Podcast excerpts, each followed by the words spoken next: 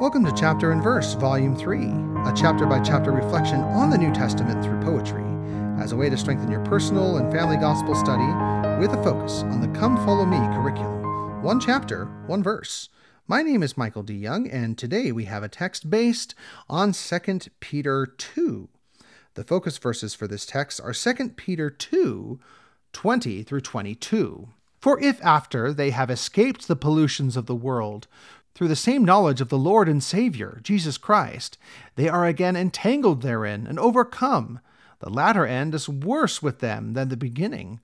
For it had been better for them not to have known the way of righteousness, than after they have known it, to turn from the holy commandment delivered unto them.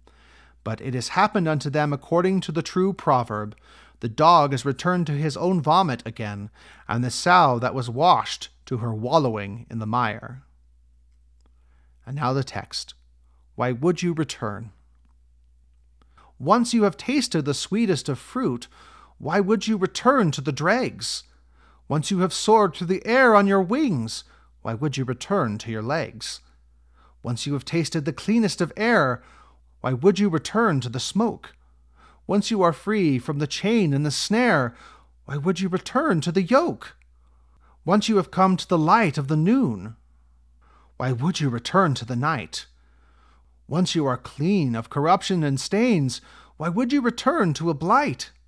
Once you have escaped the pollution of sin, why would you return to its grime?